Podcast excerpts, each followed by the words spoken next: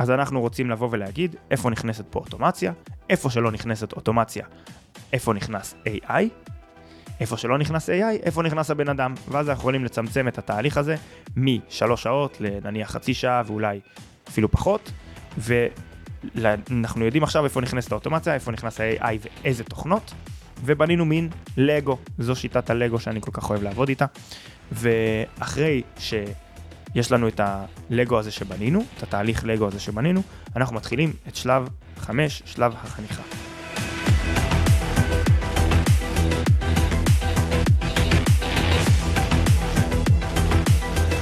אהלן חברים, ברוכים הבאים לעוד פרק בפודקאסט בינה לביזנס, הפודקאסט בו אנחנו מדברים על עסקים, AI ואיך בעצם להתכונן לגל הזה שמגיע, איך לבנות גלשן, לגל המטורף הזה שמגיע, כדי להישאר מוכנים, רלוונטיים, ובסופו של דבר גם להגדיל את שורת הרווח שלנו בסוף החודש, בשביל זה אנחנו כאן. היום אנחנו נדבר על תהליך ההטמעה, על מפת האוצר של איך להטמיע ולהתאים מערכות AI לעסק שלנו. מדובר בעצם בשישה שלבים, שהשישה שלבים האלה נבנו ביחד עם אנשים שמאוד מאוד מבינים בתחום ההטמעה של מערכות בכללי ו- וגם הרגלים, איך לקנות הרגלים, והשישה שלבים האלה מובילים בסופו של דבר לשלב שהוא סופר סופר חשוב וזה השלב האחרון. אני לא אומר את זה כמו כל הסרטוני טרש האלה, כדי שתישארו עד הסוף, השלב האחרון הכי חשוב, הוא באמת הכי חשוב, בלעדיו אין כלום, ואנחנו נגיע אליו באמת בסוף, ואתם תבינו בדיוק למה אני אומר את מה שאני אומר. אז בואו נצלול ישר פנימה. השלב הראשון זה שלב שנקרא הכנת הציוד. מה זה הכנת הציוד? זה מורכב משלושה דברים, בכללי כל אחד מהשלבים, אנחנו נפרק אותה, את השלבים לשלושה חלקים כל אחד, ונבין מזה הלאה. אז השלב הראשון הכנת הציוד מורכב מהיכרות בסיסית, מיקום ותדירות ותקינות מערכות. היכרות בסיסית, בהקשר שלנו של עולם ה-AI, זה קודם כל להבין מה זה AI, מאיפה זה מגיע, אם אתם מאזינים לפודקאסט, אם הייתם בסדנאות שלי או, או ראיתם כל מיני סרטונים כאלה ואחרים, גם לא בהכרח שלי, זה אומר שאתם כבר בשלב ההיכרות הבסיסית. אני חושב שהיכרות בסיסית הכרחית זה גם לגעת בזה ממש בידיים, ממש לתפעל את התוכנות האלה, לראות למה הן מסוגלות, להיכשל גם, לנסות להשיג איזו תוצאה מסוימת ולא להצליח, זה גם כבר מבחינתי משהו שהוא מאוד מאוד הכרחי בהיכרות הבסיסית. לאחר מכן יש לנו מיקום ותדירות. אתם רוצים עכשיו ללמוד AI, איך אתם עושים את זה? מתי אתם עושים את זה? איפה אתם עושים את זה? כלומר, אם אתם נרשמים עכשיו לסדנה, אז אתם מחליטים שהסדנה הזאת זה בתאריך כזה וכזה, וזה ככה וכך, כך וכך שעות, וקבעתם לעצמכם מיקום ותדירות. אם אתם עכשיו מאזינים לפודקאסט הזה, ואתם שומעים אותו קבוע בנסיעות שלכם לעבודה, אז אתם בעצם קבעתם לעצמכם מיקום ותדירות, בלי לקבוע מתי אתם מכינים את הציוד, מכין, עושים את ההכנה הזאת של הכלים, לא תוכלו באמת להטמיע את המערכות האלה כמו שצריך. לאחר מכן יש תקינות מערכות, אם אתם רוצים עכשיו נגיד להריץ איזושהי תוכנה שהיא כבדה יותר למחשב שלכם, כמו Stable Diffusion או כל מיני דברים כאלה ואחרים, צריך לוודא שבסוף המחשב שלכם יכול להריץ את הדברים האלה. מעבר לזה, צריך לוודא שאפילו אם זה, אני אומר, ברמה כאילו הכי מטופשת, אם אתם הולכים לעבור עכשיו סדנת זום, תוודאו שהחיבור אינטרנט שלכם הוא, הוא, הוא עובד טוב, תוודאו שיש לכם זום, תוודאו שאתם פנויים בזמן הזה, בסדר? כל הדברים האלה זה רמת הכנת הציוד, וזה השלב הראשון. אחרי הכנת הציוד, אנחנו מגיעים לשלב ה kick-off. שלב ה kick-off מורכב מתיאום ציפיות, תוכנית מלאה ו mindset. בואו נדבר על כל אחד מהם. תיאום ציפיות, יושב בעצם המטמיע ובעל העסק, יושבים, וצריך להבין מה התוכנה או ה-AI מסוגלים לעשות ומה לא. אם מגיע בן אדם ואומר, אני רוצה ש-ChatGPT יעזור לי לייעל את כתיבת האימיילים שלי ב-100%, אני לא רוצה לכתוב אף אחד מהמיילים שלי. אז אני יכול לבוא ולהגיד לו, תראה, אנחנו יכולים לבנות אוטומציה מסוימת שעונה על מיילים, אבל בסופו של דבר כדאי מאוד ורצוי שאתה תעבור על המיילים האלה ותשפץ אותם לפני שזה נשלח, כי הוא לא מושלם. ותן לזה את הפן האישי יותר, תן לזה את השיפוצים, אולי קצת יותר הומור, כל אחד והעיסוקים שלו, אז זה יכול מאוד מאוד לעזור לך, אבל לשלוח את המייל סופית, אולי בכל זאת יהיה כדאי לך לעשות את זה. כלומר, צריך להבין איפה הבן אדם כן צריך להיכנס ואיפה לא. זה יכול גם לעבוד הפוך, הוא יכול להגיד, אני רוצה ש-ChatGPT יעזור לי בכתיבת האימיילים ב-10%. אז תראה, אפשר לעזור לך הרבה יותר. אני יכול לייעל לך את תהליך כתיבת האימיילים ותגובה ללקוחות דרך המייל בהרבה יותר אחוזים מזה.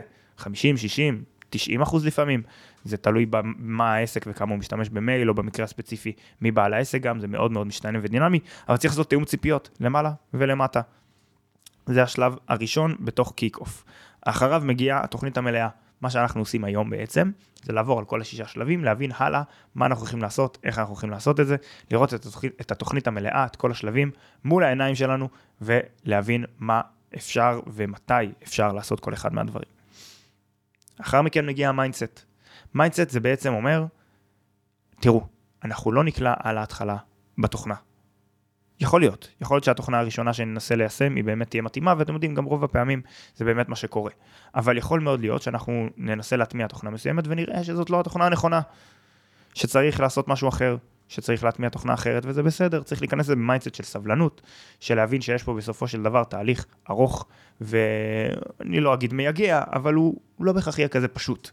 צריך להגיע עם ה mindset הנכון, ולצפות שיש פה, פה איזשהו תהליך רציני. בנוסף, גם בהתעסקות עם התוכנות עצמן, למשל מי שמייצר תמונות ב Midjourney, תדעו שחשוב מאוד לדעת שבסופו של דבר מי שמייצר שם איזושהי תמונה וחושב שתצא לו תמונה בדיוק כמו שהוא מתאר על הפעם הראשונה, הוא קצת חי בסרט. כלומר, יש פה איזשהו תהליך שכרוך בסבלנות. כשאתם הולכים לבעל מקצוע ומבקשים ממנו לייצר לכם לוגו, הוא מייצר לכם לוגו ועל הפעם הראשונה אתם מרוצים? לא, יש תיקונים. אתם צריכים להסביר לו בדיוק, זה תלוי בכם, אתם צריכים להסביר לו בדיוק מה אתם רוצים שיהיה. ואחרי שאתם מסבירים לו בדיוק מה אתם רוצים שיהיה, הוא אחר כך צריך לקחת את הדברים האלה ולעשות כל מיני עבודות, להחזיר לכם את זה לפידבק, ויש פינג פונג. אותו דבר עם ה-AI, תתייחסו לזה כמו אל בעל מקצוע. זה שלבים ראשון ושני, הכנת הציוד ו kick-off. שני השלבים האלה, כמו ששמתם לב, נוגעים אך ורק בבעל העסק, עוד לא נגענו בעסק עצמו. עכשיו נתחיל לגעת בעסק עצמו. שלב שלישי, איתור תהליכים וסיעור מוחות. יושב המטמיע ביחד עם בעל העסק, ודבר ראשון, מעלים נקודות תורפה. נקודות תורפה, בעלי עסק בדרך כלל מכירים את נקודות התורפה שלהם, אבל גם המטמיע יכול לתת בעצם פידבק נוסף, ולהגיד מהי נקודות התורפה של כל אחד מהדברים בתוך העסק, ולייצר רעיונות משלו, עוד מעט אני אתן דוגמה, ואז. עושים הצפת רעיונות. מה זה הצפת רעיונות? זה בכוונה, אני אומר, משתמש במילה הצפה. הצפה זה יותר מדי. פשוט לתת כמה שיותר רעיונות, רעיונות מופרכים אפילו שיהיו. למה? כי זה עוזר לנו לבנות חזון אידיאלי.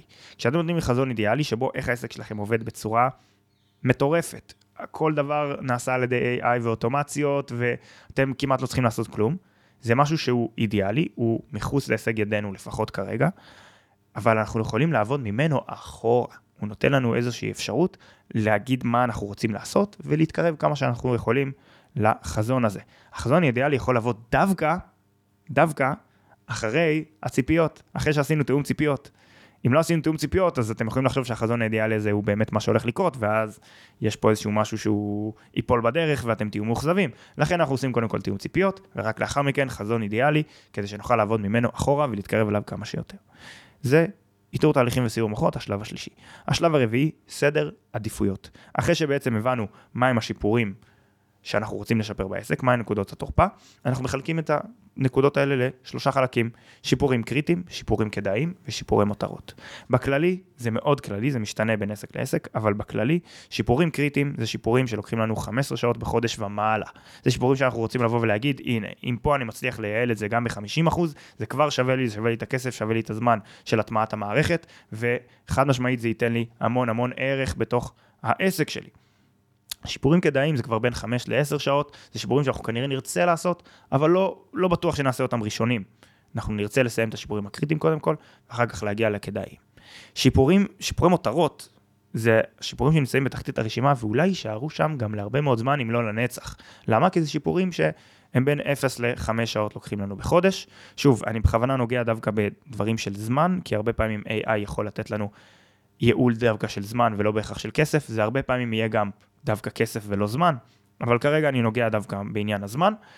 בין 0 ל-5 שעות, כמו שאמרנו, על שיפור מותרות, ויכול מאוד להיות שאם זה נגיד 3 שעות בחודש, יכול מאוד להיות שלא כדאי לכם להשקיע את ה-20 שעות של הטמעת מערכת, או את הכסף שעולה מערכת מסוימת כדי לייעל את התהליך הזה, כי גם אם תייעלו אותו ב-50%, שזה לא מעט, אם הוא לקח 3 שעות, אתם ייעלתם שעה וחצי בחודש, זה לא הרבה.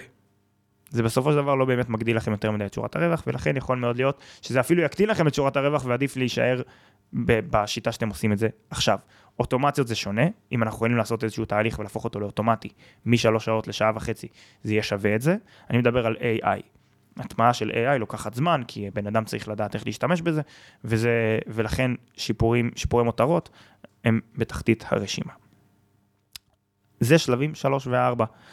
בין השלבים האלה, בין 4 ל-5 בעצם, אחרי השלבים האלה, יש לנו למצוא תוכנה מתאימה. זיהינו את התהליך, אמרנו איזשהו שיפור קריטי, שאגב שיפור קריטי זה גם עניין של מי מחליט מה שיפור קריטי. יכול לבוא אליי איזשהו בעל עסק ולהגיד לי, תראה, אני רוצה שימור לקוחות, אז אני רוצה שיהיה לי איזשהו בוט שירות לקוחות, ש, שהוא יעזור לי, כי השימור לקוחות שלי לא טוב, מבחינתי זה שיפור קריטי. ואני יכול לבוא ולהגיד לו, תקשיב, אתה סוכנות לעיצוב גרפי, אם לא תלמד Firefly, Midjourney ותוכנות ליצירת תמונות מטקסט, אתה לא יהיו לך לקוחות, עזוב שימור, זה שיפור יותר קריטי, בוא קודם כל נלמד את הדברים האלה, ואחר כך נעשה לך גם בוט.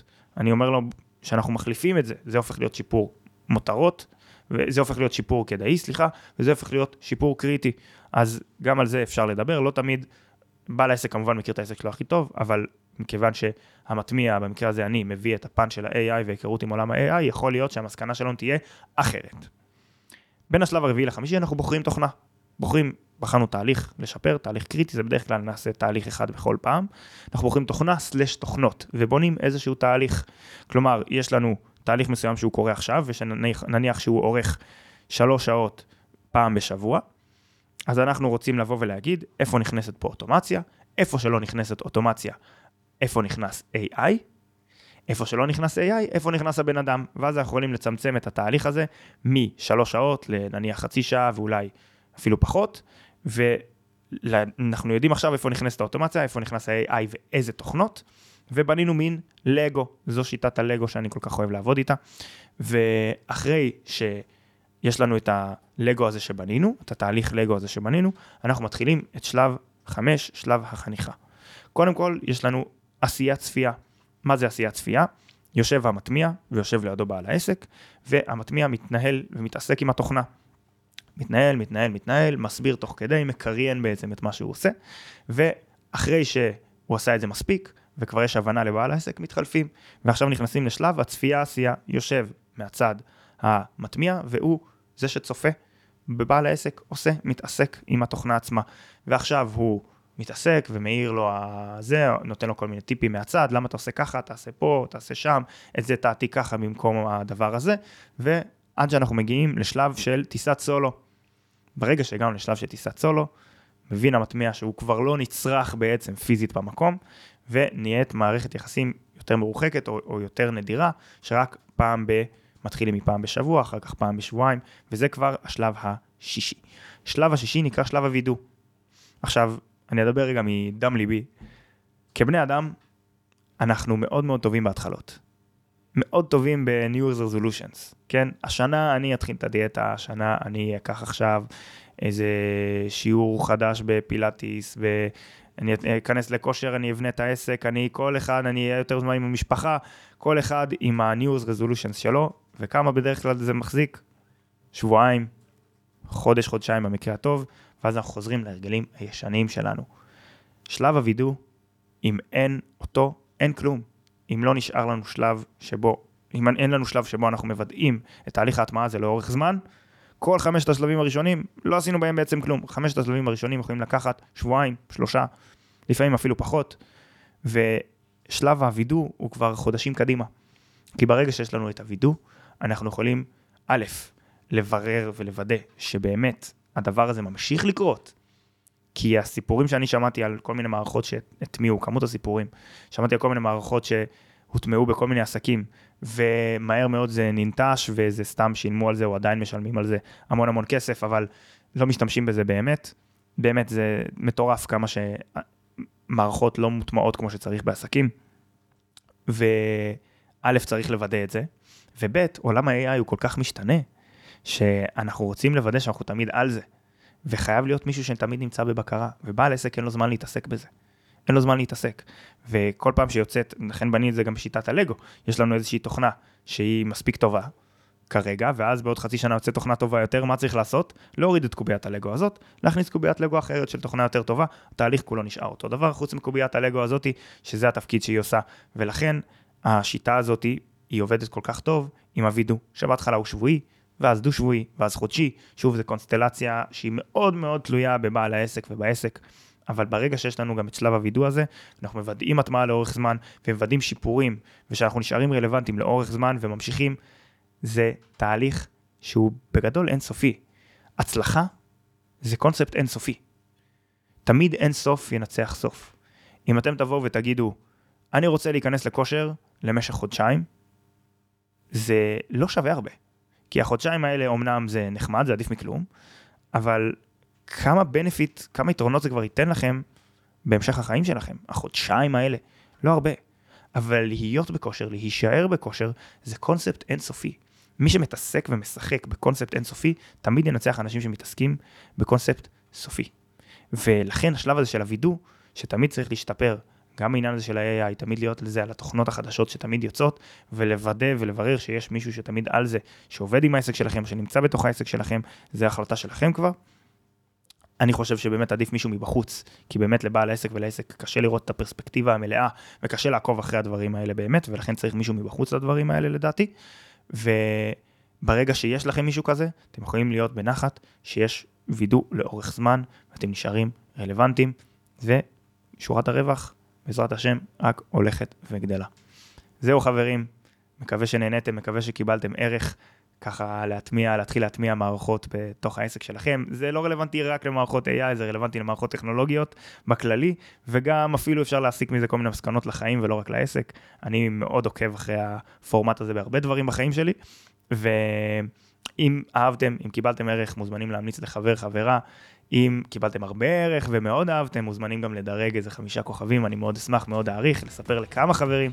יש פה את כל הלינקים לסושיאל שלי מתחת, באינסטגרם, בלינקדאין, בפייסבוק, מוזמנים ליצור קשר, אני בשמחה אענה ברגע שאוכל, וניפגש בפרק הבא. thank